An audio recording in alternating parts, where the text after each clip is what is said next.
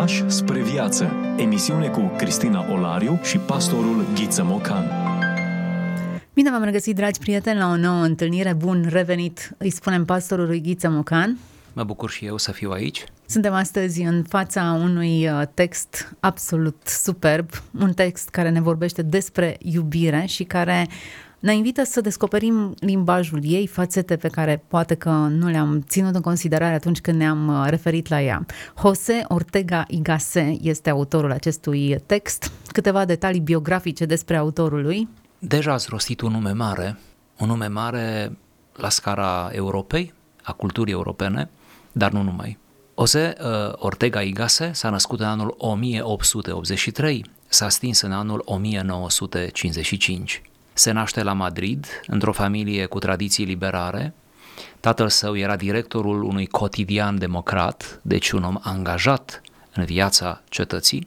Urmează un colegiu iezuit la Malaga, apoi dreptul și filozofia la o altă universitate din Spania, organizată tot de iezuiți, Aș vrea ca acest detaliu să-l reținem, deci crește într-o cultură catolică uh, extrem de pretențioasă și importantă pentru tot peisajul uh, occidental, încheindu-și studiile la Universitatea din Madrid și apoi în Germania. Studiază la Madrid în cele din urmă în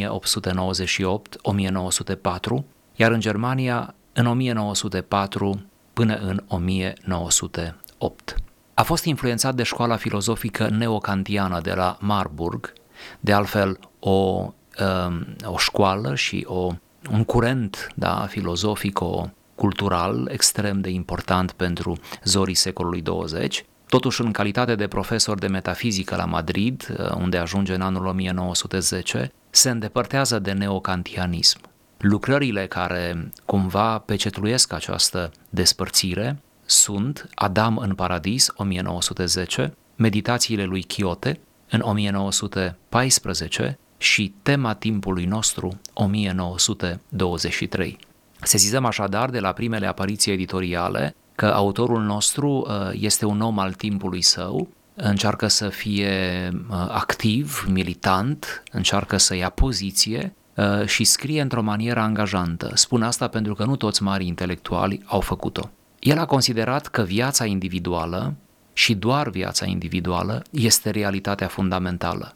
Rațiunea ca funcție a vieții este înlocuită cu rațiunea absolută, iar adevărului absolut i-a substituit perspectiva cumva a fiecărui individ. Una dintre expresiile lui favorite sunt eu sunt eu și împrejurările mele. Foarte interesant, o afirmație cu valoare deopotrivă filozofică și uh, psihologică. A împărtășit preocuparea generației sale pentru problemele Spaniei la cumpăna dintre secole. A fondat periodice puternice și care vor rezista în timp, cum ar fi Spania în 1915, El Sol, Soarele, în 1917 și Revista Occidentului în 1923. Să observăm și prin aceasta hărnicia autorului nostru, care nu se rezumă doar la a scrie uh, anumite tratate, ba chiar ficțiune, ci uh, se angajează, iată, fondând trei uh, reviste care vor avea un mare impact. Între 1936 și 1945 a fost exilat voluntar în Europa și Argentina, revenind în Spania la sfârșitul celui de-al doilea război mondial. În 1948 a fondat Institutul de Științe Umaniste din Madrid. Dintre celelalte lucrări ale sale, probabil că cea mai cunoscută este Revolta Maselor, scrisă și publicată în 1929, o carte care este și în limba română. În această lucrare, el a caracterizat societatea secolului 20 ca fiind dominată de mase de indivizi mediocri și cumva adunați la oaltă, cărora le propunea să cedeze conducerea socială unor minorități de oameni cultivați și independenți, inclusiv din punct de vedere uh, financiar. Cumva, revolta maselor uh, este un fel de carte manifest în care uh, autorul încearcă să arate că tocmai uh, ne înscriem pe o traiectorie greșită, uh, chiar în zorii secolului 20, care vor aduce mari și va aduce mari de servicii pe plan politic și social. putem zice că a fost profetic. Ales deputat uh, pentru uh, una dintre provinciile Spaniei, în adunarea constitutivă a celei de-a doua Republici Spaniole, a fost liderul unui grup parlamentar de intelectuali cunoscut sub numele de Gruparea în slujba Republicii, care susținea platforma candidaților republicani socialiști. Curând însă a abandonat politica dezamăgit. Sigur, n-a fost nici primul, nici ultimul. Să apreciem că un intelectual de talia lui a încercat totuși să influențeze și spațiul acesta atât de alunecos al politicului. Părăsind Spania la izbucnirea războiului civil, a petrecut ani de exil în Buenos Aires, în Argentina, până când s-a mutat din nou în Europa în anul 1942. S-a stabilit în Portugalia la mijlocul anului 1945 și a început încet încet să facă scurte vizite în Spania. În 1948 s-a întors în sfârșit la Madrid, unde, cum spuneam anterior, a fondat Institutul de Științe Umaniste, la care a ținut cursuri cu aula întotdeauna arhiplină. La întoarcerea sa în Spania și-a exprimat adesea în privat ostilitatea față de regimul Franco, știm acel regim dictatorial, declarând că guvernul nu merita încrederea nimănui și că convingerile sale erau incompatibile cu Franco. Se stinge la Paris după o viață relativ lungă, uh, bogată în evenimente și mai ales în activități de ordin intelectual, în anul 1955. Frânturi de înțelepciune. Vorbim despre autori care nu au voie să fie uitați. Discuție cu pastorul Ghiță Mocan. Iată și explicația de ce acest nume este mare, nu doar datorită locului la catedre, dar mai ales prin influența pe care a avut-o, în mod special în spațiul uh, spaniol, dar nu numai, spațiul românesc de asemenea, filozofic, în intelectualitatea românească, a fost influențat, uh, a influențat de scrierile sale. Astăzi vorbim cu un studiu despre iubire, unul dintre studiile despre iubire. Îmi place singularul acesteia. Da, putem zice unul dintre aceste studii, pentru că această carte, ce se află la a nu știu câte ediție deja în limba română, este o colecție de articole ale uh, lui uh, Oze Gase și uh, se prea poate ca citind integral volumul să nu fim întotdeauna de acord cu autorul, dar asta este absolut legitim, însă am zis să, să dialogăm din această carte pentru că nu e așa, iubirea ne interesează pe toți. Alte cărți ale lui sunt poate mult prea tehnice, poate prea angajante, poate prea quiz politic uh, și s-ar putea să, uh, să nu fie prea relevant. Dar nu e așa, din cele mai vechi timpuri uh, oamenii au fost preocupați de iubire. Eu propun să lecturăm câteva pasaje din acest studiu de ce nu poate încurajăm pe ascultătorii noștri să lectureze toată cartea și să parcurgă mai multe Uh, mai multe fragmente din acest volum. Iată un posibil fragment. Nu poți merge către Dumnezeul iubit cu picioarele trupești, dar cu toate acestea, a iubi înseamnă a merge către El. În actul de a iubi, părăsim liniștea și repausul dinăuntrul nostru și emigrăm virtualmente către obiect. Iar această stare perpetuă de emigrare înseamnă a iubi. Pentru că după cum poate s-a observat, actul de a gândi și cel de voință sunt instantanee. Întârziem mai mult sau mai puțin în pregătirea lor, dar executarea lor nu durează. Se produce cât ai, cât ai clipi din ochi. Sunt acte punctuale. O frază o aud, dacă o aud, dintr-o dată și într-o clipă. Iubirea, în schimb, se prelungește în timp. Nu iubim într-o serie de momente subite, din puncte ce se aprind și se sting, precum scânteia magnetoului, ci ne iubim obiectul iubirii în mod continuu.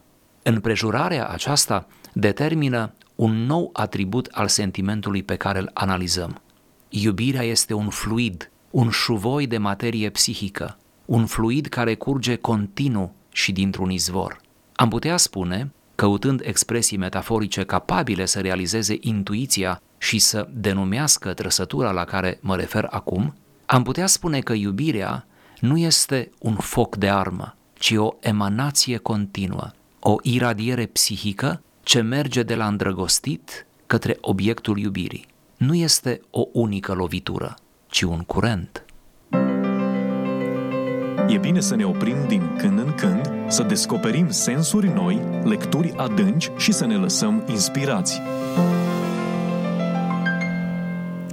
Iată un text în fața căruia ne lăsăm cuceriți de perspectiva pe care o aduce. Nu putem merge spre Dumnezeul iubit cu picioare trupești.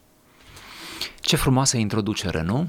E interesant cum, și bine, bine să începem așa, uh, autorul nostru discută problema iubirii dintre oameni, o iubire cu încărcătură inerent sentimentală și nu numai, pornind de la uh, iubirea aceasta verticală. De fapt, uh, nu poți ajunge la Dumnezeu într-o relație cu Dumnezeu, cum am tâlcuit noi astăzi, cu puteri omenești, cu picioare trupești. Doar cu facultățile acestea uh, mentale, care de altfel sunt o mare binecuvântare pentru ființa umană, dar la un moment dat toate acestea te vor abandona pentru că ele nu sunt făcute să te ducă prea sus. Ai nevoie de o anumită tânjiră, de, de o anumită detentă, de o anumită sforțare sau ieșire din tine însuți, tocmai ca să mergi spre obiectul iubit. Iar în cazul acesta, cel puțin în prima parte a fragmentului, obiectul este însuși Dumnezeu. Această paradigmă odată stabilită, autorul deja ne poate conduce spre orizontala unei relații, spunând că uh, când obiectul iubit este o altă persoană de sex diferit, evident, uh, și când o atracție puternică nu se înfiripă în inima îndrăgostitului, de fapt, uh, ecuația este aceeași. Nu poți să, să iubești, să mergi spre celălalt decât ieșind din tine însuți. Și îmi place cum folosește el destul de des a emigra iubitorul sau îndrăgostitul este cel care emigrează din sine, care se aventurează spre celălalt, făcându-se în felul acesta vulnerabil. Dacă alăturăm acest termen, nu, nu iubești până nu părăsești liniștea, până nu ieși din zona de confort, până nu te îndrepți înspre celălalt, emigrezi către celălalt și pe orice palier am folosit termenul iubire, descrie extrem de bine starea aceasta de a ieși din zona de confort, a ne părăsi pe noi înșine, a ne abandona. Nu uităm, Dumnezeu promite să se descopere celor care îl caută. Adică în această poveste interpretez exact același lucru, o invitație de a ne părăsi zona noastră de confort și de a ne focaliza pe celălalt. Iar dacă ajungem uneori în punctul acesta să ne părăsim zona de confort, să ne complicăm într-un fel, să ne riscăm, asta înseamnă că iubirea face toți banii. Înseamnă că iubirea merită această desprindere. Și mi-aș permite să adaug, probabil numai iubirea merită o asemenea desprindere. Poate că în rest n-ar trebui să ne lăsăm seduși de nimic, ci să rămânem în noi înșine, în liniștea pe care ne-am uh, confecționat-o, la care ținem, pe care o întreținem. Dar iubirea ne scoate din noi înșine. Sigur, exemplu suprem la care mereu vom reveni și mintea noastră creștină va opera mereu cu acest absolut Exemplul suprem este Dumnezeu care iese din sine, nu? care se dezbracă de slava lui, cum ne zice Apostolul Pavel, și se îmbracă cu chipul omenesc, acela supus atâtor limitări. Ă, dacă, dacă pentru Dumnezeu gestul iubirii însemna o ieșire din sine, pentru noi nu poate fi altfel. Îmi place definiția aceasta a iubirii, e fluidă, e un șuvoi, un șuvoi de viață. Nu, nu e un moment static în care l-am descoperit pe celălalt, ci de pe acel moment îmi trăiesc viața mai departe, ci un flux continuu care înseamnă perpetua asocierea momentelor, a situațiilor, a persoanei cu ceea ce e realitatea dinăuntru. Iubirea ca proces versus iubirea ca eveniment. Câte n-ar fi de spus aici? Ce bine că din nou ni se aduce aminte că iubirea adevărată e iubirea care uh, nu se oprește, E iubirea care continuă, e iubirea ca proces. Iar iubirea ca eveniment este o ratare a iubirii. Și când zic iubire ca eveniment, mă refer inclusiv la acest derapaj carnal al iubirii pe care îl vedem astăzi poate mai mult ca altă dată, în sensul că a devenit aproape omologat cu mințile contemporanilor noștri. Un moment de, de iubire carnală, ilegitimă, da, devine aproape o banalitate, pentru că s-a decăzut conceptual din uh, această conștiință a iubirii care nu are voie să fie un eveniment, nu are voie să fie ceva pasager. Dacă alte lucruri din viață pot să fie pasagere și sunt prin definiție pasagere, atunci iubirea, măcar ea, ar trebui să dureze, ar trebui să se construiască. De aici chemarea pe care o face Scriptura, o face autorul nostru, uh, o facem noi, o face biserica, la fidelitate, la constanță, la tenacitate, la răbdare, la capacitatea de a depăși uh, toate inconvenientele, tensiunile, dilemele îndrăgostirii, a iubirii, uh, uh, această chemare este mereu renoită și așa vrem și noi să o, să o renoim. Iubirea e doar cea care durează, nu cea care se întâmplă. Hmm. Cred că așa se și explică această frază. Nu este o unică lovitură, ci un curent, o iradiere, ceva ce curge ca un flux continuu. Nu este un eveniment care se întâmplă odată, te-ai îndrăgostit, odată ai făcut un pas înspre Dumnezeu. Îmi place că le leagă pe cele două. Până la urmă, iubirea aceasta e o forță puternică interioară și ar trebui în felul acesta și explicată. Nu este un eveniment, ci ceva continuu care modelează mai departe traseul. Una dintre metafore, așa cum spuneați, este cea a apei. Și e foarte interesant. Uh, îndrăgostirea, momentul acela de ieșire din sine pentru a merge spre persoana iubită, este văzută ca izvorul, izvorul din munte, pe care nu-l vede aproape nimeni. Iar izvorul este întotdeauna o irupere, nu? O ieșire din stâncă a apei. Dar nu e multă apă la izvor. Însă, în momentul în care apa își urmează cursul, și primește noi și noi afluenți. Din pârâul acela devine un râu, din râu devine o, un uh, fluviu, nu? Apoi devine o mare, apoi un ocean și, în fine, ne putem imagina aceste acumulări succesive de apă. Imaginea este foarte, foarte potrivită pentru densitatea și augmentarea iubirii, pentru uh, uh, izvorul care la un moment dat uh, nu mai seamănă cu, cu, cu ceea ce a fost la început, ci Uh, devine atât de, atât de măreț, atât de extraordinar și se revarsă, hai să ne imaginăm în cascade uh, spectaculoase. Cam asta de fapt este iubirea, de aceea iubirea are nevoie de timp, de aceea are nevoie de un cadru cât mai optim cu putință, de aceea are nevoie de o preocupare permanentă din partea celor doi, de aceea s-a inventat căsătoria, căsnicia, tocmai ca să facă posibilă iubirea. Ce frumos! Um, cred că mai avem timp de o frază pe care aș vrea să o, cu care să condimentăm puțin discuția noastră. Iubirea o putem înțelege mai bine dacă o privim dinspre obiect. Ce face dragostea în jurul acestuia? Aproape sau departe, oricum ar fi, de femeie sau copil, de artă sau știință, de patrie sau de Dumnezeu, iubirea depune eforturi în jurul obiectului iubit. Dorința se bucură de obiectul dorit, primește din partea lui satisfacție, dar nu aduce nicio ofrandă, nu dăruiește, nu pune nimic de la ea. Dragostea și ura însă acționează constant. Cea din tâi, dragostea, învăluie obiectul într-o atmosferă favorabilă și este de aproape sau de departe mângâiere, răsfăț, sprijin, pe scurt, grijă. Ura îl învăluie cu numai puțin foc, într-o atmosferă defavorabilă. Îi menește răul, îl pârjolește ca un sorico torid, îl distruge virtual, îl corodează. Vom spune așadar că dragostea curge sub forma unei calde susțineri a obiectului iubit, iar ura secretă o virulență corozivă. Suntem ce consumăm. Hrănește-ți mintea cu adevărul ca să trăiești autentic. Asculți emisiunea Pași spre viață cu Cristina Olariu. Înțelegem oare un concept mai bine atunci când îl plasăm în opoziție cu un altul care e diametral opus? Dragoste o înțelegi atunci când scanezi ura, atunci când uh, uh, vezi care e diferența dinspre dorință, înțelegi cu adevărat ce e iubirea? De acord, antiteza a fost dintotdeauna și continuă să fie ceva ce ține de epistemologie, adică de toată această teorie a cunoașterii. Nu putem cunoaște, printre altele, decât prin antiteză. Așadar, iată alte fațete pe care acest studiu despre iubire le, le pune în evidență. Prima e, iubirea nu e neapărat despre noi înșine, ci este despre celălalt. Te focalizează, te proiectează în realitatea celuilalt. Iubirea este un fel de chemare, de atracție spre celălalt. Este cumva, sper să nu pară prea metaforic, dar este cumva o uitare de sine.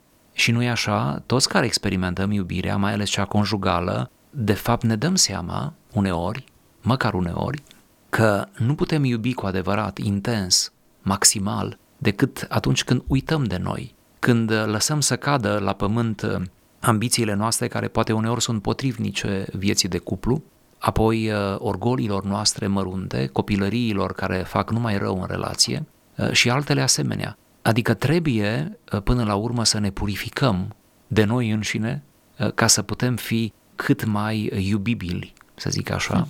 și cât mai capabili de a ne exprima iubirea. Cred că iubirea ne purifică. Cred că cu cât iubim mai bine, cu atâta suntem mai puri. Ce frumos spus.